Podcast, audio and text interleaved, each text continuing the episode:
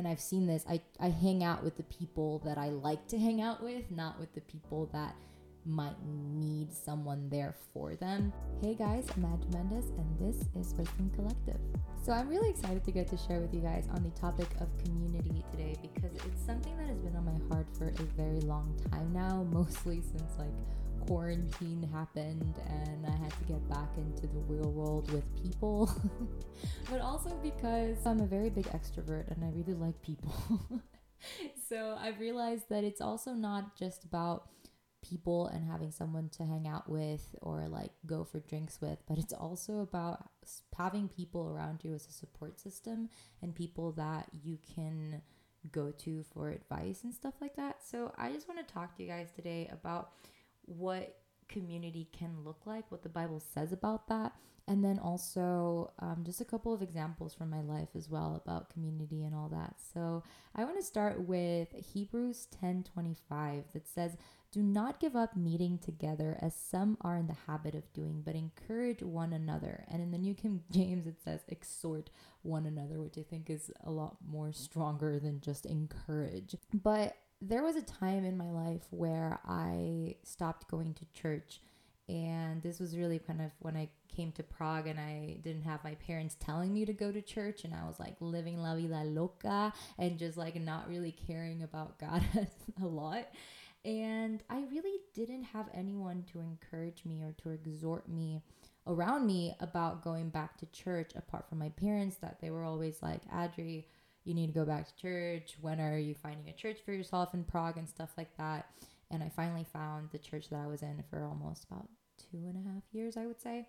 Um, and really, like, I got to see the difference between the person that I was when I wasn't in church and when I started going to church again um, I think there was it's not just about going to church, but like I did go through a huge like mental shift on how I saw God and community, and um, because I, as I think I've mentioned here before, and um, if you know me, you know this a lot that I kind of grew up in a legalistic home where it was like you gotta go to church or you're not a good Christian or you gotta be a leader at church and serve and be there 24 7 the whole weekend, you know. Um, but but when I came to Prague and I just kind of realized that nobody was pushing me to go to church, I had to shift my mindset of I get to go to church. Not I have to, but I get to go to church. Um, because I came to realize that church is not just about doing some songs and listening to someone speak for whatever, however long you go to church for on Sundays, but it's about having a community and having people around you that are going to encourage you and exhort you at the same time. Not just about not going to church, but about how your relationship is with God. How are you treating other people? How are you developing as a human being? And for example, in this church that I was in for a long time, I had two very close friends that they were both like a, like a lot older than I was. They were married, they had kids and stuff like that and just having them there as that support system that I could go to and ask for advice was so crazy because they would see things from a completely different perspective than I would. Mostly, again, because they had more experience than I did. I was what, like 20 at this time, so I really needed a lot of guidance. I still do, to be honest, but um, at that time, I needed it more and just having those people in my life that would guide me and give me advice was really cool. Um, also, a note that I want to make is that I feel like as Christians, we aim to have a lot of Christian friends and just be surrounded by Christians all the time, which I think is really important to have friends that are going to encourage you in your faith and are going to be checking in on you spiritually and asking you about your relationship with God and, and encourage you encouraging you there but also I feel like we shouldn't close ourselves off to having friends that aren't Christian or that practice the same things as us.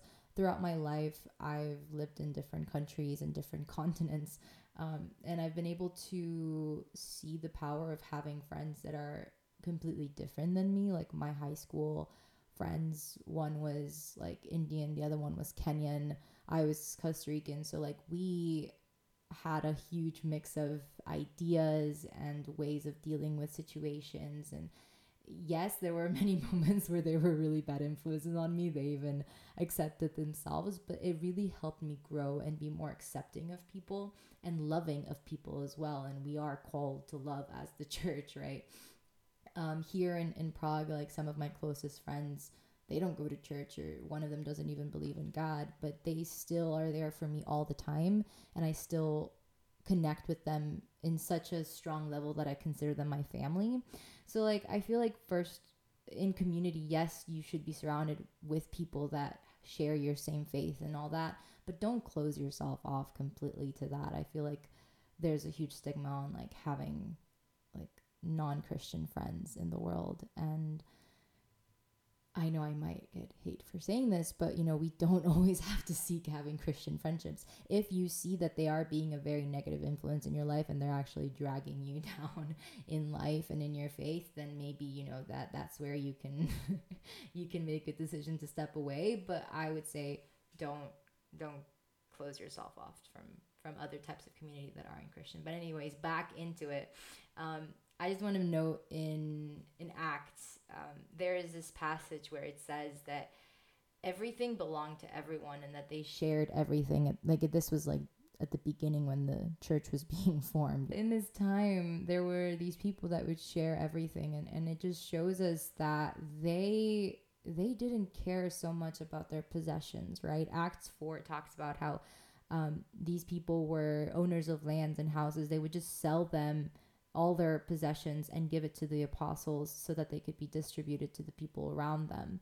And I feel like that's such an eye opener for me. And really, it just it showed me that right now we live in such an egocentric world and society and that as Christians, we kind of forget what we're called to do. And obviously, I, I have not felt called to sell everything I own and give it to everybody else, but um, I feel like we are called to help others and to to give back to people no matter who they are. And this passage also says there was not a needy person among them. And how many people in the church now do we see are in need, not only maybe financially or economically, but also in need of of a friend, in need of family, in need of mental health advice, in need of support. And I, I'm someone that I'm always like, oh, I'm just, you know, I'm always busy or I don't have time and stuff like that.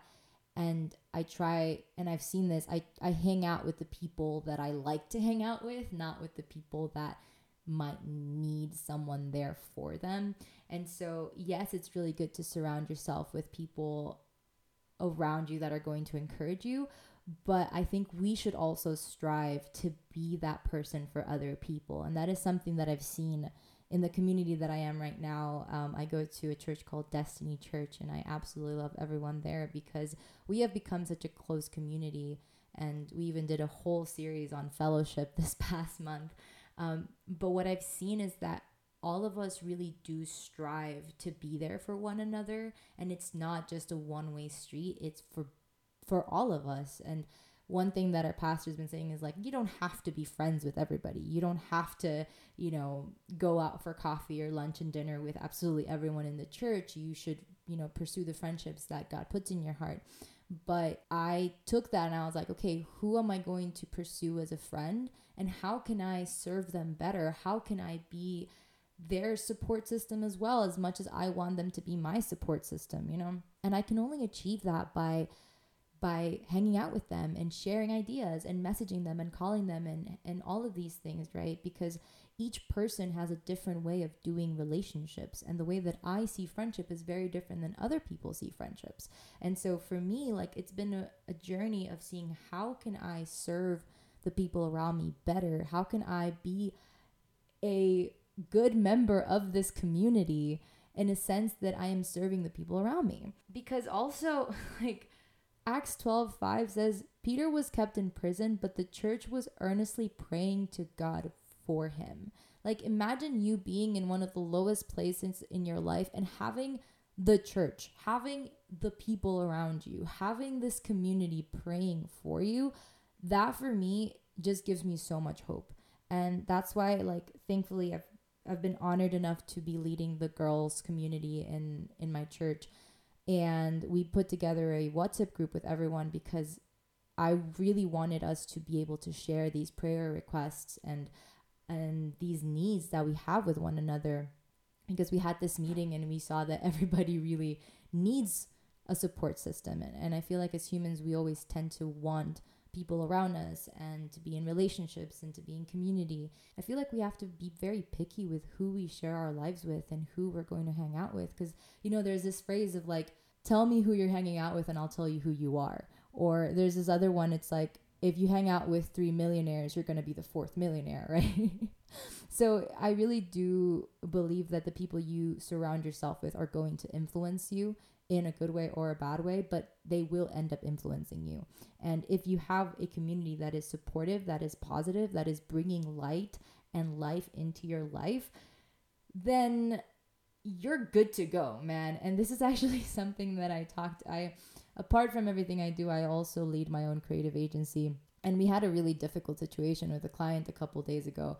And I told them that that situation reminded me of something that I had gone through like two and a half years ago when I had just started freelancing. And when I went through that situation two and a half years ago, I was completely alone. I was crying in my apartment on my own. I called my mom. My mom obviously didn't understand me. And she was like on the side of the client because she thought he was right. But I was like, no, I know that I am right, but you just don't understand it. And this time that we went through the situation, I had my team with me and I was able to vent and rant and be angry with them. but at the end of the day, like that just made it so much better for me because I didn't feel alone and they helped me. They're like, actually, don't respond right now. Just give it some time, cool down. Um, I also myself was like, I need to chill. I, I can't do this right now. I will respond in the evening and stuff like that because they really did help me calm down and just being able to share that with people, even the bad moments, even the good moments, it really does help. Um, so I would say, like, don't let go of friendships that you know are good for you. Don't let go of those people around you that are actually making you a better human being, which is something that I am victim of. I let go of a lot of relationships and friendships just because they weren't cool enough or because they weren't fun enough or because I was bored or because I wanted to change. But I look back and I was like, how different would my life be if I had actually pursued those friendships more? And I want to leave you with this um, Bible verse in First John 1. Verse 7 says, But if we walk in the light as he is in the light, we have fellowship with one another, and the blood of Jesus, his son, purifies us from all sin. And verse 9 says, If we confess our sins, he is faithful and just and will forgive our sins and purify us from all. And from this verse, I take it that Jesus wants us to be vulnerable and to be open about who we are. And that is something that I've struggled a lot with trying to, you know, put this facade up that I'm this strong, independent woman, that I have no problems and everything's good and I, you know, have a great relationship with God and stuff like that. But lately, I've been really trying to be open and vulnerable about everything that's going on in my life. And to, I've confessed my sins and I've confessed my difficulties and I've confessed a lot of things going in my life to people around me. I'm not public like I'm not putting it out onto the internet. I'm not telling everybody at church about it, but I am confessing it to people that I trust and people that have been there for me and that I know are going to help me instead of judge me.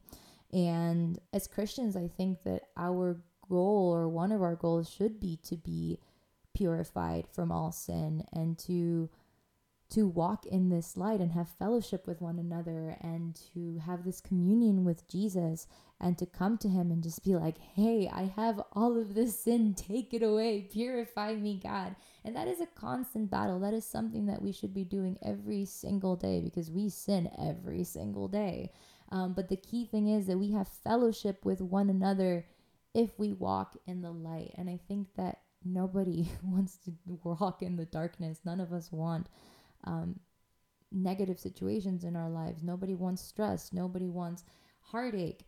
But, and that is obviously inevitable. We're not going to change that. But even through that, those difficult moments, we can still walk in His light as we have fellowship with one another.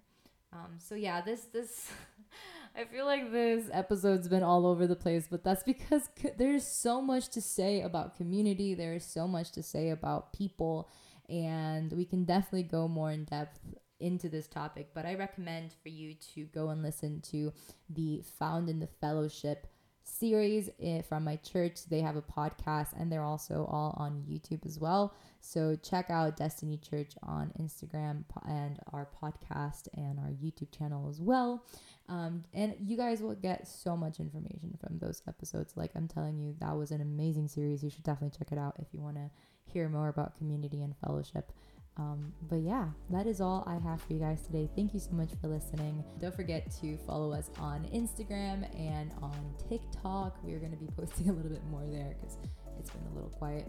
And thank you all so much for the amazing feedback that I've been getting on these podcasts. It's really awesome to hear you guys enjoying them.